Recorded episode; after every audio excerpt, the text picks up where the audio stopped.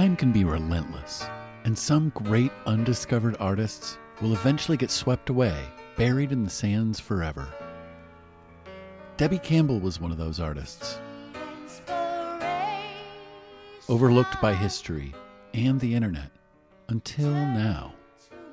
This is the story you don't want to miss. Starting with the Candy Canes, an all girl rock group that left home to tour the country as teenagers in 1965, to the band Buckwheat in their top 100 single in 1972, to 1985 in an appearance on the popular TV show Star Search, to the 90s when she met and married my dad.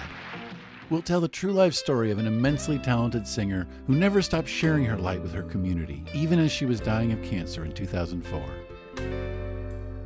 Join me, creator, host, and Debbie's stepson, Lynz Floren, as we rediscover the fascinating music career that my stepmom built. With a story that intertwines the careers of Bonnie Raitt, Leon Russell, and Chuck Berry, to name a few, You'll also hear interviews from Debbie's friends, families, and fellow musicians, as well as some clips from some of her recordings. This is cool. I've learned a whole lot about Debbie today. That's what I'm finding too, is that anyone who knew her didn't, not because she was hiding anything, but they just didn't know the whole picture because there was so much. No, her life was an open book, and anything you wanted to ask her, she would tell you the truth.